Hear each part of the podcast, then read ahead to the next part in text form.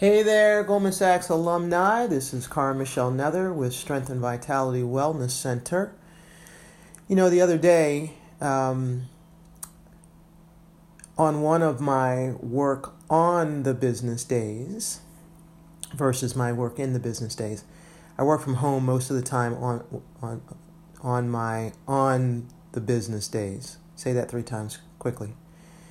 And uh, this past Wednesday, I was working from home and just you know I tend to get up early. I was up at four thirty, and just plugging away, knocking stuff out. And I worked for about three or four hours, and then around eight o'clock, this big truck pulled into my driveway, and they were the tree service company that um, were coming out to take down a huge 120 foot tree that had tipped over uh, and was leaning on some other trees in the woods behind my house. And um, this tree is just enormous. I've got pictures if you ever want to see it. 120 feet. Um, the, the the top of the tree was just um, just massive, massive span. It was actually blocking a lot of other trees from being able to grow and get to the sun and all that stuff. But anyway, this root ball was just huge in our yard, and um, we just decided to go ahead and pay someone to take it down. Don't ask me how much it was. I mean, you can ask me if you want to if you have a tree but it's not cheap. Let's put it like that. So anyway, this tree pull, this uh, truck pulls up, and all these guys hop out, and I'm just fascinated with stuff like that. It's hardly ever that you see someone climbing a tree. This guy, they, they stood and they um, they they analyzed the situation, and then shot this slingshot up in the air, this ball up in the air with twine on it. I'll tell you more about the story. But anyway, the point I want to make today is that my wife and I um, decided to like enjoy this this this adventure that these guys were on with this tree and and be a part of it. So we pulled up some chairs and sat on the deck and spent some time watching this.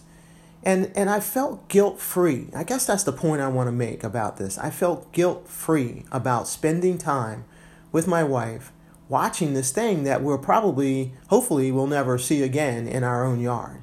I mean, this guy was like 80 feet, 90 feet off the ground with these spikes on the side of his shoes. It was crazy. So, like, like there are moments in our life that I think it's okay to put the pencil down and shut the computer and just enjoy them.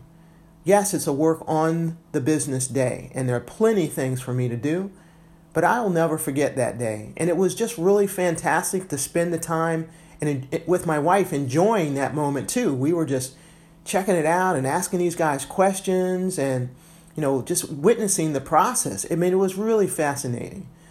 So I just wonder for you, like, is it okay for you to change your agenda when something really important comes up with your children or your spouse or your parents or your friends? Is it okay to like be in the moment for a minute and and and take in something that especially if you don't think you'll have that moment ever again. Are you doing that now? Do you allow yourself? And if you're not do you wish that you were? Are there things that you've missed in the past that you know you'll never get back? And if so then what kind of cues can you use to help yourself remember you know the next time something shows up that it's okay to take a moment and, and be with that actually be in the moment with it so anyway, if you want to see pictures of the tree or you want to hear more about that, I'm always excited to talk about it.